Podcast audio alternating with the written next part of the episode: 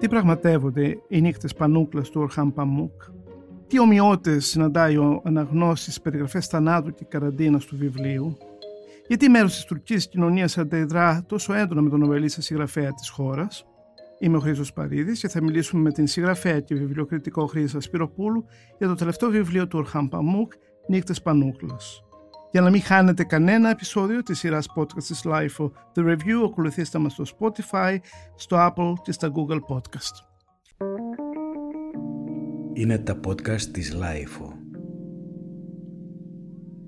Γεια σας κυρία Σπυροπούλου. Χαίρομαι που δεχτήκατε την πρόσκλησή μου για να μιλήσουμε για το τελευταίο βιβλίο του Ροχάν Παμούκ, Νύκτες ε, Πανούκλας. Έχετε μια ιδιαίτερη σχέση με το συγγραφικό έργο του πολύ σπουδαίου Τούρκου νομπελίστα αυτό το βιβλίο βγήκε πρόσφατα στην ελληνική αγορά και είναι ένα βιβλίο συναρπαστικό ε, από πολλές απόψεις. Ε, ένα αυτονόητο σχεδόν είναι ότι διαβάζοντάς το καταλαβαίνεις πόσα πράγματα που είχε στο μυαλό του συγγραφέας γιατί πρέπει να πούμε για όσους μας ακούν ότι δεν το έγραψε με αφορμή την πανδημία της, του COVID αλλά το είχε ξεκινήσει πέντε χρόνια πριν από, έτσι δεν είναι, έτσι έχει πει ο ίδιος Οπότε πάρα πολλά πράγματα που διαβάζει κανείς στο βιβλίο ε, μας φέρνουν μνήμες πρόσφατες όλα όσα ζήσαμε και όσα είδαμε στις τηλεοράσεις και διαβάσαμε για αντιδράσεις, για προβλήματα τεράστια, με θανάτους, με αρρώστια, με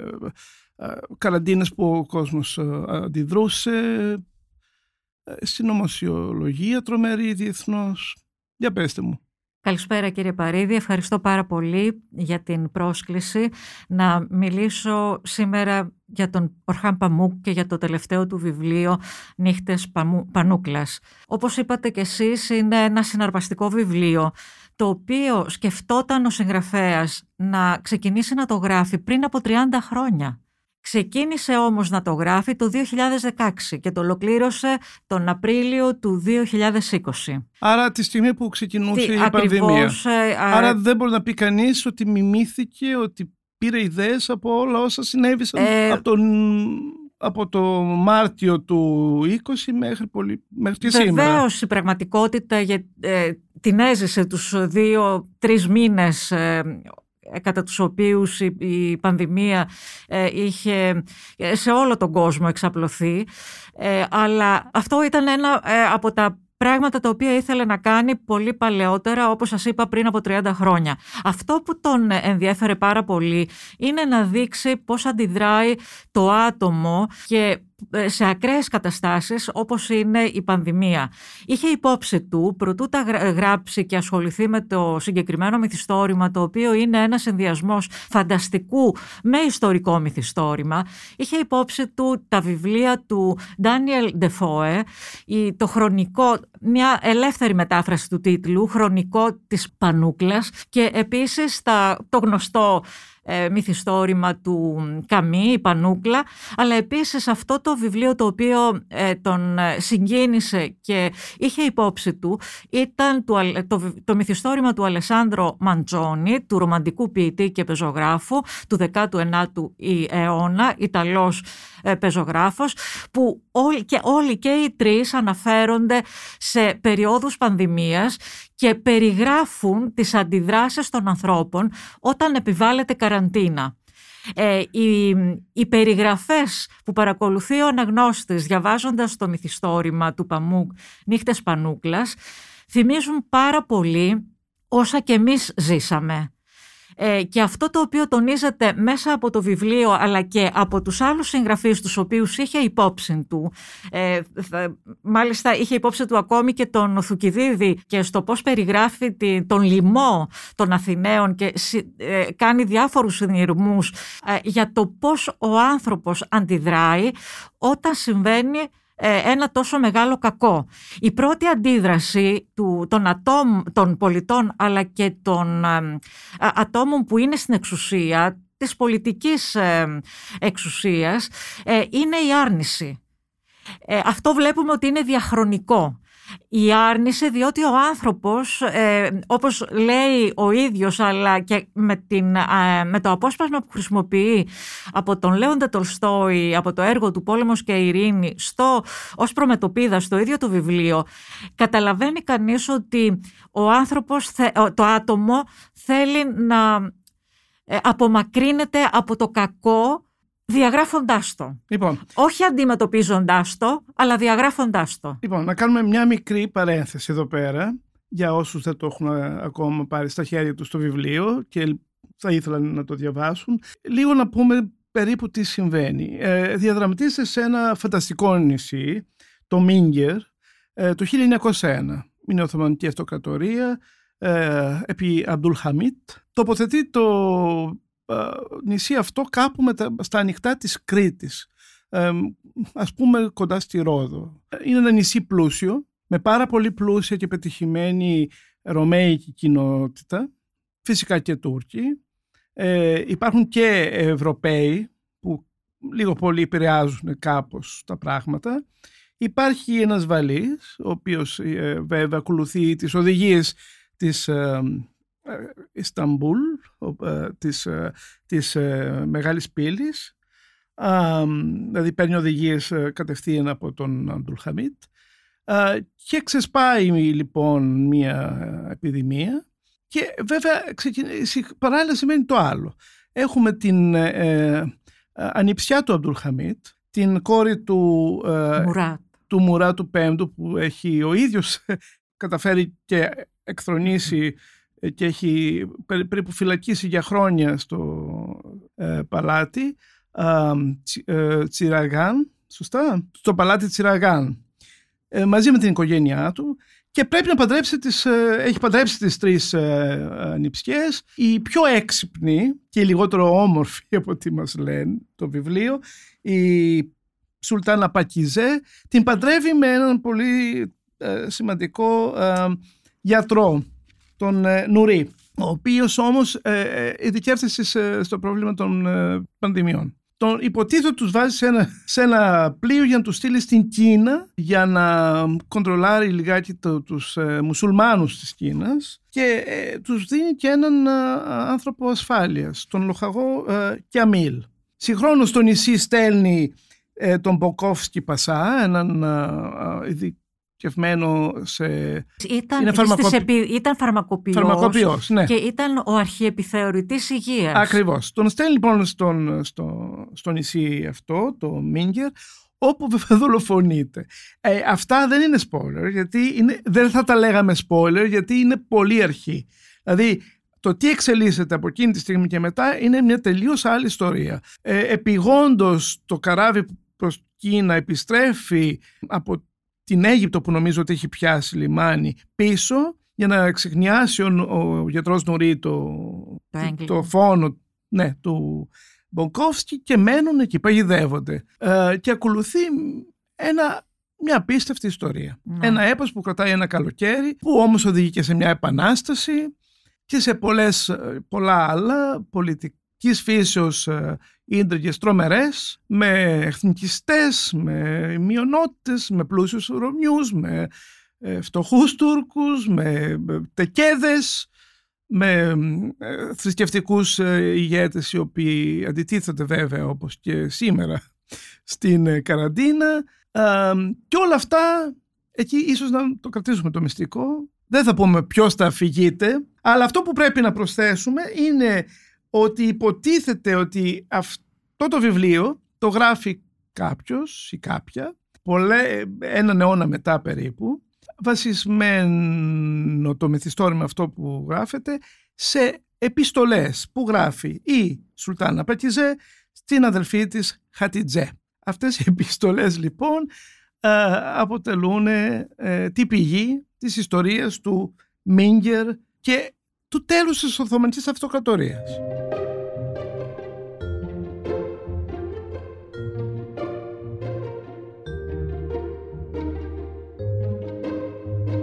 Είναι πάρα πολλά κύριε Παρίδη αυτά τα οποία θέσατε και όντως ε, ε, είναι μου φαίνεται πάρα πολύ δύσκολο να τα συμπυκνώσω όλα και να μιλήσω. Ναι, όχι. Μέσα, ε, θα, θα προσπαθήσω όμως να το κάνω Προσπάθησα να σκιαγραφίσω το ε, πλοκή που και νομίζω Ωραία. ότι πολύ λίγα είπα, όχι πολλά. Είναι, ε, είναι ένα, Το βιβλίο να πούμε ότι είναι 911 έτσι. σελίδες. Είναι 900 σελίδες και ξέρετε όταν το διάβαζα έλεγα ότι είναι μια φούγκα γιατί ουσιαστικά λέει το, έχει επανάληψη των ίδιων καταστάσεων αλλά όλες αυτές οι επαναλήψεις ήταν πάρα πολύ διαφορετικές. Ξεκινώ από το, από το αρχικό σας ε, θέμα και το πού τοποθετείτε και πώς ξεκινάει όλη αυτή η ιστορία. 1901 λοιπόν είμαστε στις αρχές του 20ου αιώνα με πάρα πολλές ανακατατάξεις και με ε, ε, όλα αυτά συμβαίνουν σε ένα νησί, φανταστικό νησί, το οποίο όπως σωστά είπατε βρίσκεται μεταξύ Ρόδου και Κρήτης.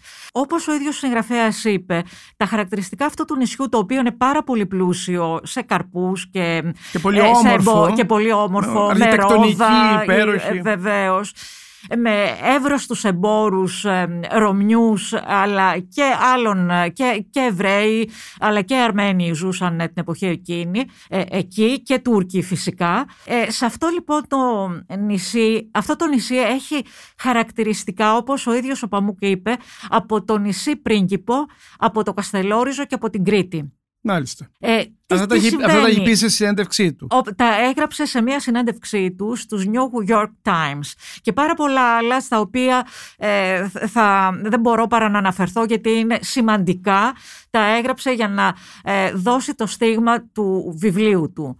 Αυτό που συνέβη εκείνη την εποχή και θέλω να αναφερθώ είναι ότι ήδη από το 1850 όταν τα, ε, τα πλοία ήταν ατμοκίνητα είχαν γίνει πολύ πιο φτηνά τα, τα, οι μετακινήσεις και έτσι πολλοί μουσουλμάνοι πήγαιναν στη Μέκα και τη Μεδίνα.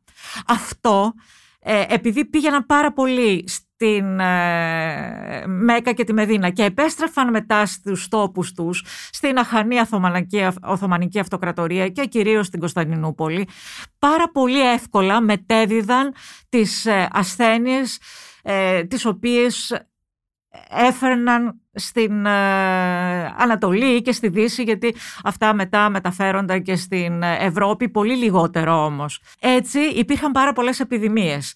Αυτό που κάνει λοιπόν ο Παμούκ είναι παίρνει μία επιδημία, την ε, βουβονική πανόλη και την τοποθετεί σε αυτό το ε, πολύ όμορφο φανταστικό νησί και παρακολουθούμε τις ε, αντιδράσεις των πολιτών αλλά και τις ίδιας ε, των, ε, των προκρήτων του νησιού, του Σαμί, ε, το πώς ε, αντέδρασε ε, η, η Επιτροπή Καραντίνας, ποιες αποφάσεις πήραν για να αντιμετωπίσουν ε, την εξάπλωση της, ε, ε, της επιδημίας και επίσης εστάλει από τον τελευταίο σουλτάνο της Οθωμανικής Αυτοκρατορίας, τον Αμπτούλ Χαμίτ, στο νησί, ο γιατρός Νουρί, μαζί με την ανιψιά του Αμπτούλ Χαμίτ, τη γυναίκα του, την Πακιζέ. Ο Νουρί επρόκειτο να διαλευκάνει και το, το έγκλημα το οποίο είχε συντελεστεί εκεί και γιατί κάποιοι φανατικοί μουσουλμάνοι ε,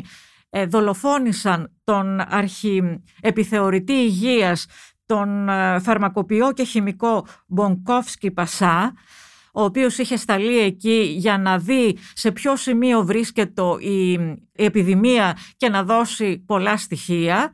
Και στο, στο μεταξύ ο, ε, παρακολουθούμε την, ε, τις αντιδράσεις των πολιτών απέναντι στις αποφάσεις που ελήφθησαν για την καραντίνα, διότι οι έμποροι καταρχάς αλλά και οι απλοί πολίτες οι οποίοι πιστεύουν τους ηγέτες των ε, θρησκευτικών ομάδων, των τεκέδων, ε, και δεν, ε, δεν έχουν επιστεί ότι υπάρχει πρόβλημα υγείας και επιβίωσης, ε, δημιουργείται αναταραχή, ε, προσπαθεί ε, μέσω μιας επαναστατικής παρέμβασης ο Κιαμίλ, ο λοχαγός Κιαμίλ να δημιουργήσει, να επαναφέρει την τάξη και την πειθαρχία στο νησί.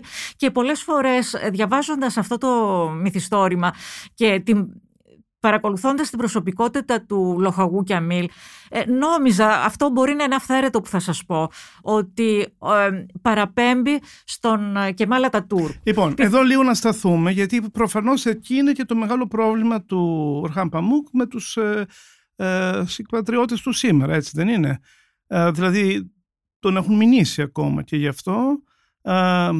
Ε, Βέβαια, ε, ο τρόπος που περιγράφονται τα, τα γεγονότα είναι πάρα πολύ ε, εγωιτευτικά, με την έννοια ότι περιγράφονται οι ιστορικές στιγμές με τον πιο απλό τρόπο.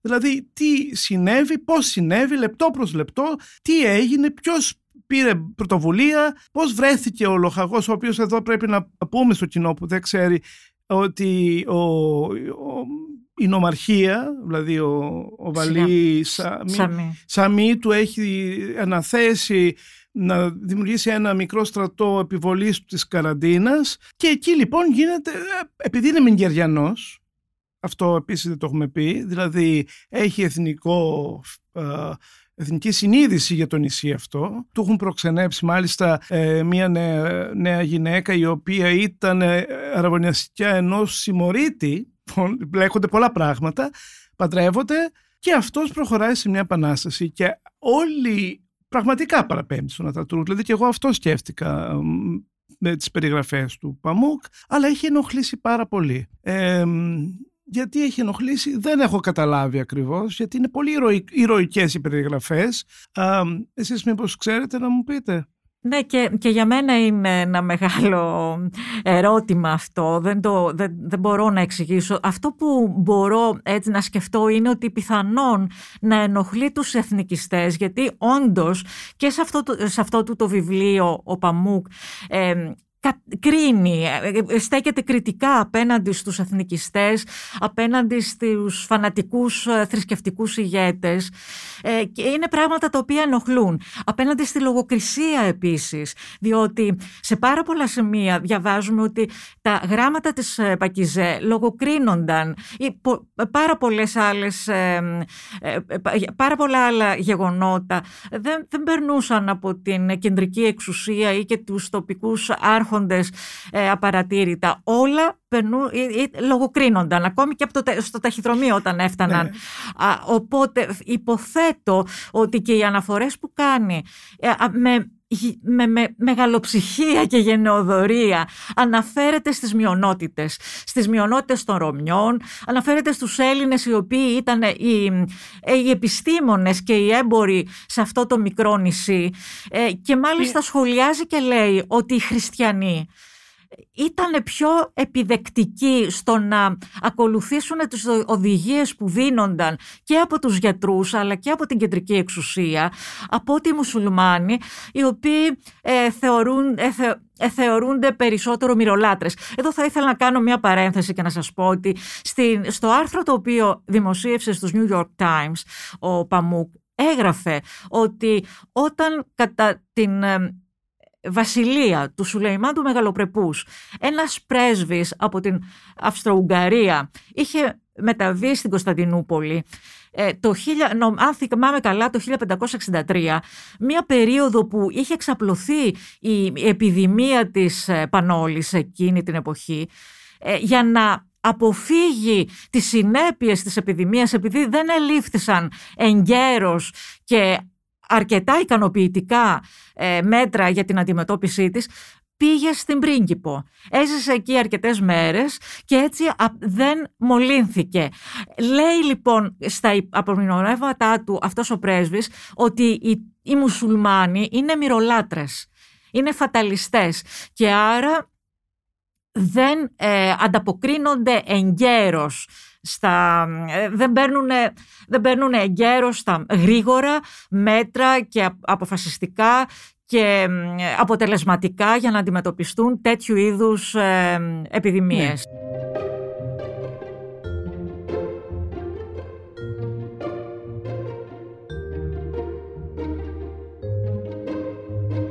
Πάντως το βιβλίο, όλα αυτά που συμβαίνουν, ε, είναι το, δηλαδή καθώς το διάβαζα, μάλιστα είχα και ένα μολυβάκι και ε, υπογράμμιζα, ήταν τόσα πολλά τα περιστατικά που θυμίζουν όλα όσα ακούμε ότι συνέβησαν τα τελευταία δύο χρόνια που είναι σοκαριστικό.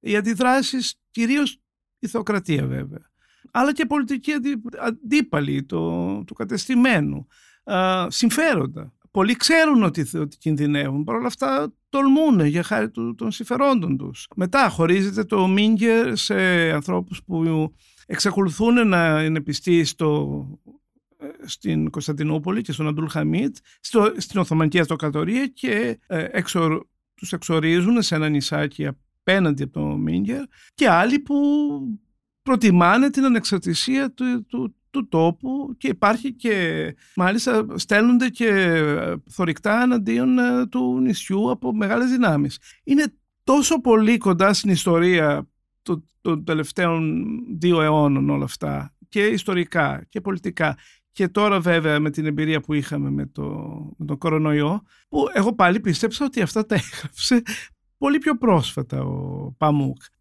Αλλά είναι απίστευτα γοητευτική η γραφή του. Δεν τον ήξερα καλά σαν συγγραφέα και αυτό το διάβασα σχεδόν μονορούφι που λένε. Και ε, βέβαια εκεί που γίνεται ακόμα πιο κριτικός ο, ο ίδιος, ο Παμούκ, είναι προς το τέλος, όταν μας αποκαλύπτεται ποιος το γράφει το βιβλίο. Δεν το λέμε στο κοινό που μας ακούει, δεν υπάρχει λόγος, έχει ενδιαφέρον, αλλά εκεί ασκεί κριτική στη σύγχρονη Τουρκία. Τις α, απειλές, τις δολοφονίες δημοσιογράφων και συγγραφέων και διανοούμενων, πότε επαλύνεται η συμπεριφορά της εξουσίας όταν ας πούμε υπάρχει υποψηφιότητα ένταξη στην Ευρωπαϊκή Ένωση. Αυτό το λέγει το Μίγκερ παρακαλώ. Ναι, ναι. Αλλά είναι βέβαια εννοείται ότι κριτικάρει τη σύγχρονη Τουρκία. Αλλά πριν φτάσουμε, πριν, δεν θα ήθελα να κλείσουμε τόσο α, σύντομα. Θα ήθελα να μου πείτε λίγο περισσότερο για το ιστορικό κομμάτι. Δηλαδή, ε, εσείς που έχετε μια καλή σχέση με τα βιβλία του Παμούκ, έχει ξανακάνει κάνει τόσο μεγάλη τομή στη πολιτική, ε, νομίζω στο χιόνι το έχει κάνει. Έτσι. Σε, σχεδόν σε όλα του. Για είναι, πέστε μου. Κοίτα, ε, πιστεύω ότι είναι ένας καθαρά, χωρίς να το λέει, να το διατυμπανίζει, και να, είναι καθαρά ε, πολιτικό πολιτικές και πολιτικά μυθιστορήματα όλα αυτά. Γιατί σε πάρα πολλά βιβλία του, και όχι μόνο, δεν θα ήθελα να το περιορίσω, τα βιβλία του είναι, τα μυθιστορήματά του είναι αλληγορίες. Και είτε πρόκειται για πολιτική αλληγορία, όπως ε, το τελευταίο βιβλίο, το οποίο μιλάει για όλα αυτά τα, στα οποία αναφερθήκαμε, για τον εθνικισμό, τον φανατισμό, τον θρησκευτικό, ε, την ε, καταπίεση από την κεντρική εξουσία, τη λογοκρισία που υπάρχει, αλλά επίσης μιλάει για τις αντιθέσεις οι οποίες υπάρχουν μέσα στην τουρκική κοινωνία. Ε, αντιθέσεις όπως στο χιόνι που αναφερθήκατε, ε, μιλάει για, την, ε, για τον κόσμο εκείνον ο οποίος προσπαθεί να ε, απομακρυνθεί από τον θρησκευτικό φανατισμό αλλά και τις αντιστάσεις οι οποίες ε, υπάρχουν. Σε άλλα του μυθιστορήματα όπως το Μουσείο της Αθωότητος ή με λένε κόκκινο ή στο ε, η γυναίκα με τα κόκκινα μαλλιά, αυτό που τον ενδιαφέρει και νομίζω ότι το κάνει και στο τελευταίο είναι η αναζήτηση της ταυτότητος και αυτό ε, έχει να κάνει είτε με την ε, εθνική ταυτότητα αλλά είτε και με την, με την υπαρξιακή αν θέλετε. Ας πούμε στο, στο βιβλίο «Η γυναίκα με τα κόκκινα μαλλιά» αυτό που τον ενδιαφέρει είναι το ειδipόδιο, η ταυτότητα ενός άντρα ο οποίος αναζητεί την ε, προσωπικότητα, την, τη δική του ταυτότητα και προσπαθεί να καταλάβει τη σχέση που είχε με τον πατέρα του. Στο Μουσείο της Αθωότητος αυτό που κάνει είναι να αναζητηθεί η ταυτότητα μέσω της εποχής, αλλά επίσης να μιλήσει και για το πέρασμα του χρόνου. Και μιας και αναφέρθηκα στο Μουσείο της Αθωότητος, που είναι πραγματικά ό,τι μένει με το πέρασμα του χρόνου, που είναι η σκόνη και η φθορά, ο ίδιος για να αντισταθεί σε αυτήν την φυσική πραγματικότητα δημιούργησε το, μουσείο της Αθω... της... ένα... το δικό του μουσείο αθωότητος, το οποίο λειτουργεί και το επισκέφτηκα το 2019, λίγο πριν από την ε, εξάπλωση από την πανδημία, στην Κωνσταντινούπολη. Και έχει συγκεντρώσει αντικείμενα από τη δεκαετία κυρίως του 70 και 80, αλλά αν θυμάμαι καλά ήταν και από την ε, ε, από τη δεκαετία του 60, ε, αντικείμενα από την οικογένειά του και από άτομα τα οποία ήταν στο ε, φιλικό και οικογενειακό περιβάλλον. Μια και μου λέτε αυτό, πρέπει να πούμε ότι ένα άλλο χαρακτηριστικό του βιβλίου είναι το πόσο εκπληκτικά και με ακρίβεια περιγράφει τον υλικό πολιτισμό του Μίνκερ. Δηλαδή και τον πλούσιο διάκοσμο των αρχοντόσπιτων και των, των ξενοδοχείων πολυτελείας, αλλά και των φτωχικών είναι, είναι ένα άλλο χαρακτηριστικό του συγκεκριμένου βιβλίου και της δυνότητας της συγγραφικής του Παμούκ. Ε, επίσης πρέπει να πω βέβαια εδώ πέρα ε, για όσους έχουν και αυτή την πλευρά ε, ενδιαφέροντος ότι έχει πάρα πολύ ελληνικό στοιχείο αυτό το βιβλίο ε, και μάλιστα επικρίνει το πώς προσπαθούν με κάθε τρόπο να διώξουν τους Έλληνες με επιρροή από το νησί ε, αν και προς το τέλος νομίζω δεν ξέρω κάποιος το λέει ότι αν δεν είχαν συμβεί όλα αυτά σήμερα θα ήμασταν ή επί την κυριαρχία των Ελλήνων ή των Ιταλών ή ακόμα να ήμασταν Οθωμανική Αυτοκρατορία κάπως. Ναι, ε, Δηλαδή προσπαθεί να κάνει και μια ας πούμε από απόσταση μια αντικειμενική καταγραφή των ναι. ιστορικών εξελίξεων. Νομίζω ότι το καταφέρνει, γιατί ο Παμούκ είναι μεγάλος συγγραφέας και δικαίως θυμήθηκε το 2006 με το βραβείο Νόμπελ λογοτεχνίας. Και ξέρετε γιατί, γιατί το πετυχαίνει αυτό; Διότι μεγάλος συγγραφέας είναι αυτός ο οποίος μπορεί να αφηγηθεί μια ιστορία, την ιστορία των άλλων σαν να είναι δική του και επίσης να φαίνεται δηλαδή ότι είναι δική του και την ιστορία τη δική του να την αφηγείται με εκείνον τον τρόπο που ο αναγνώστης νομίζει ότι είναι η ιστορία κάποιων άλλων. Είναι μεγάλος συγγραφέας γι' αυτό το λόγο. Ε. Και κάτι άλλο που κάνει σε αυτό το μυθιστόρημα είναι ότι ε, χρησιμοποιεί διαφορετικές οπτικές. Μολονότι λέγεται ότι το καλό μυθιστόρημα στηρίζεται σε μία οπτική γωνία αυτό που πετυχαίνει αυτός ο συγγραφέας είναι να συγκεντρώνει και το κάνει σε όλα του τα βιβλία, να συγκεντρώνει πολλές οπτικές γωνίες, χωρίς να ξεφεύγει όμως από την ε, ε, αρετή του καλού μυθιστοριογράφου. Λίγο να προσθέσω κάτι ακόμα πριν κλείσουμε. Ε, από ό,τι ξέρω είστε, ε, έχετε γράψει αστυνομικά ε, μυθιστορήματα. Αυτό πρέπει το νύχτες Πανούκλας να έχει και ένα ιδιαίτερο ενδιαφέρον για εσάς, γιατί υπάρχει μια ιδιαίτερη αναφορά ε, στον Sherlock Holmes, την αγάπη του Αλντού Χαμίτ στον ήρωα Sherlock Holmes και πώς η, η οδηγία του είναι βρείτε την άκρη ενός εγκλήματος με την μέθοδο Sherlock Holmes. Ακριβώς. Και η Πακιζέ γίνεται κάποια στιγμή η ίδια Sherlock Holmes και μάλιστα ε, εκεί φαίνεται και πόσο έξυπνη γυναίκα είναι και το αναγνωρίζει και ο γιατρός Νουρί, ο άντρας της. Ε, πραγματικά, ε, βέβαια προφανώς είναι η κριτική ματιά του Παμούκ πάντα, ε, διελευκάνει εγκλήματα της, ε, γιατί μην ξεχνάμε, δεν μιλάμε για μια δημοκρατία, το Μίνγκια το 1901 είναι Οθωμανική Αυτοκρατορία με βασανισμούς, με, με εκτελέσεις δημόσιες, απαχωνισμούς, α, τρομερές σύντρικες, κατασκόπους. Δεν είναι τίποτε. Δηλαδή είναι ένας παράδεισος μπορεί για τους πιο πλούσιους ή και τους φτωχούς γιατί είναι ένα πάρα πολύ ωραίο μέρος. Ε, ηλιόλουστο, υπέροχο, αλλά υπάρχει μια σκοτεινή πλευρά που είναι προφανώς και η σκοτεινή πλευρά είτε της Οθωμανικής εποχής, είτε ίσως εν μέρη και της σημερινής εποχής. Και όλων των καταπιεστικών και απολυταρχικών ολοκληρωτικών καθεστώτων. οπότε για εσάς το κομμάτι ε, αυτό... Θα, βεβαίως είχε μεγάλο ενδιαφέρον και μου άρεσε πάρα πολύ που ε, δημιουργεί μια δαιμόνια γυναίκα ε, όπως είναι η Πακιζέ, η Σουλτάνα Πακιζέ και από την άλλη πρέπει να σας πω ότι χάρηκα και για αυτή την αναφορά γιατί ήξερα από, από παλιά ε, το, είχα, το είχα διαβάσει επειδή ε, είχε επιμεληθεί ένα αφιέρωμα στην ε, αστυνομική λογοτεχνία στο περιοδικό Τα Δέκατα και είχα ζητήσει από κάποιον συνεργάτη από την Κωνσταντινούπολη να γράψει για το, το τουρκικό αστυνομικό. Και αυτός ανέφερε ότι η, ο Αμπτούλ Χαμίτ το 19ο αιώνα, τέλη 19ου, αρχές 20ου αιώνα, έβαζε συνεργεία ολόκληρα να του μεταφράζουν και να του διαβάζουν βιβλία ε, που είχαν ως ήρωα τον Sherlock Holmes, ναι, αυτό τον λέει... Arthur Conan Doyle. αυτό ε, λέει και ο Παμούξ στο βιβλίο που Ξέρετε, συζητάμε. Αυτό, το θέμα όμως το αστυνομικό, μέσα σε όλο αυτό το έπος, ε, νομίζω ότι χάνεται.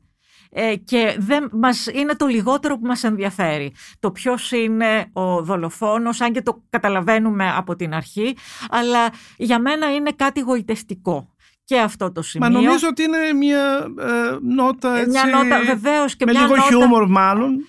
Που, που μας παραπέμπει και σε, αυτόν τον τελευταίο, τον ε, Σουλτάνο, ο οποίος και μάλιστα μαθαίνουμε κάτι που δεν το ξέραμε. Ε, υπάρχουν βιβ, τεράστιες βιβλιοθήκες ε, με βιβλία εκείνης της εποχής. Ε, η, μπορεί εμείς οι δυτικοί να μην ξέραμε ότι ναι, διάβαζαν τότε, δεν, είναι, δεν ήταν, ότι υπήρχαν βιβλιοθήκες και τα λοιπά. Και κάνει, ήταν, είναι πάρα πολύ νομίζω εύστοχο αυτό το, το μικρό χαρακτηριστικό που ε, ε, υπησέρχεται σε, αυτήν την, ε, σε, αυτό το τεράστιο και τόσο σημαντικό βιβλίο το οποίο πραγματεύεται πολιτικά, θρησκευτικά αλλά και υπαρξιακά θέματα όπως είναι ο φόβος του θανάτου και στο οποίο δεν αναφερθήκαμε καθόλου.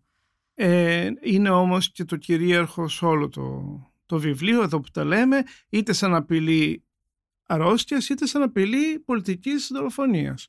Ο θάνατος διαπερνάει όλο το... Ακριβώς. Όλο στις 900 σελίδες.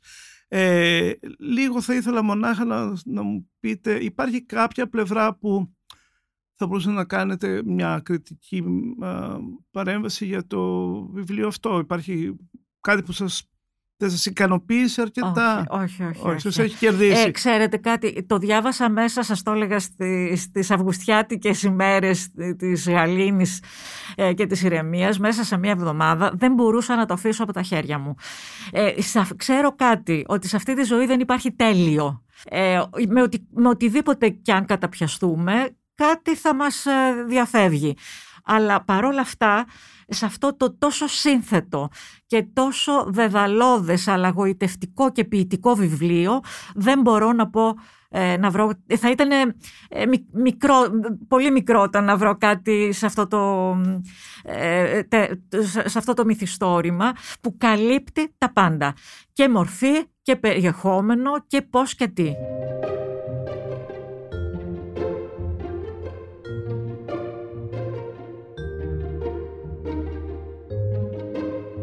Εγώ νομίζω ότι σύντομα θα το δούμε και στο κινηματογράφο ή σε τηλεοπτική σειρά. Ε, κάτι τελευταίο. Η Ελληνίδα μεταφράστρια του βιβλίου είναι η κυρία Στέλλα Βρετού. Μπορείτε ε, να μου πείτε κάτι για την, ε, ε, τα ελληνικά αυτού του βιβλίου. Είναι, είναι πολύ καλή μετάφραση. είναι Κωνσταντινούπολίτησα, γεννήθηκε στην πόλη, μεγάλωσε εκεί, σπούδασε στην Κωνσταντινούπολη. Καλά, δεν αμφιβάλλω για τα τουρκικά της. Είναι, είναι εδώ, αλλά είναι, και εμένα μου άρεσε η μετάφραση. Γιατί ξέρετε, έχει να κάνει και με τον επιμελητή. Νομίζω ότι έγινε καλή επιμέλεια. Ε, σε κάποια σημεία, αλλά δεν θα ήθελα, θα είναι πολύ μίζερο να πούμε. Ε, είναι ανθρώπινο, κάτι να μας έχει ξεφύγει. Αλλά επειδή είναι και πολύ δύσκολος ο λόγος του Παμούκ, έχει κάνει καταπληκτική δουλειά η κυρία Βρετού, αλλά και ο επιμελητής αυτού του βιβλίου. Είναι οι μακροπερίοδοι που χρησιμοποιούνται από τον συγγραφέα ε, είναι ένα, ένα επιπλέον, ε, μια ε, επιπλέον δυσκολία για το μεταφραστή και τον επιμελητή. Λοιπόν, το μόνο μειονέκτημα, ας το πω έτσι, για, για την πλάζ, γιατί, προ, γιατί προωθήθηκε και λίγο σαν καλοκαιρινό ανάγνωσμα, είναι ότι είναι ένα πολύ βαρύ βιβλίο. ναι, ναι. Είναι ένα πολύ δύσκολο να το κουβαλάει κανείς ε, στην παραλία και να το κρατάει πάνω από το κεφάλι του, ας πούμε, ξαπλωμένος. Εγώ το διάβασα σε, χωρίς πρόβλημα, μεν, γιατί και εμένα με συνεπήρε, αλλά η αλήθεια είναι ότι δεν ξέρω αν πρακτικά ε, ε, μπορεί κανείς να το, έτσι, να, το, να το κρατάει παντού. Ξέρετε, ε, τα τελευταία χρόνια ε, οι αναγνώστες και οι αναγνώστριες, γιατί νομίζω περισσότερο οι, οι κυρίες διαβάζουν, προτιμούν μεγάλα βιβλία. Ε, και οι εκδότες ε, προσβλέπουν σε τέτοιου είδους... Εγώ ε, πάλι για πρώτη φορά είπα ότι καλά να το είχα σε ηλεκτρονική μορφή, σε ένα μικρό... που δεν είμαι ναι. υπέρ απαραίτητα, αλλά για πρώτη φορά ο όγκος του βιβλίου και το βάρος του ήταν λίγο ναι. προβληματικό. Αλλά με κέρδισε το, ναι. το ίδιο το, το ανάγνωσμα. Λοιπόν, σας ευχαριστώ πάρα πολύ για αυτή την κουβέντα ήσασταν ιδιαίτερα διαφωτιστικοί. Χαίρομαι που μιλήσαμε μαζί για αυτό το βιβλίο. Θέλετε να προσθέσετε κάτι; Σας ευχαριστώ πάρα πολύ. Αυτό που θα ήθελα ναι. να, να πω είναι ότι ε, αυτό το βιβλίο αναδεικνύει κάτι που το ζήσαμε κι εμείς κατά την περίοδο της πανδημίας και το ζούμε ακόμη γιατί δεν έχει εξαλειφθεί. Ότι αυτό που μας ενδιαφέρει, το πρώτο που μας ενδιαφέρει μετά την άρνηση στην πραγματικότητα είναι από πού έχει προέλθει το κακό, από πού έχει προέλθει ο ιός και τις περισσότερες φορές από αντίδραση λέμε από την Ασία από, από μακριά. Μάλιστα, ο διευθυντής ε, στην τράπεζα με την οποία συνεργάζεται ο Παμούκ ε, του σχολίασε το γεγονός αυτό ως εξής, ότι αυτό, ε, αυτό κακό είναι η απάντηση της Κίνας προς τις Ηνωμένες Πολιτείες και όλο τον κόσμο. Μάλιστα. Ευχαριστώ. Σας ευχαριστώ πάρα πολύ για την πρόσκληση και τη συνομιλία που είχαμε. για ένα σπουδαίο συγγραφέα. Ευχαριστώ και εγώ.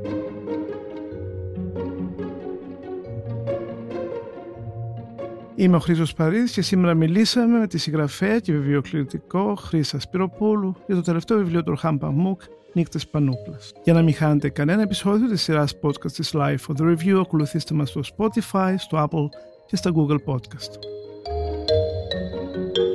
Ηχοληψία, επεξεργασία και επιμέλεια, Φαίδωνας Κτενάς και Μερόπη Κοκκίνη. Ήταν μια παραγωγή της LiFO. Είναι τα podcast της LiFO.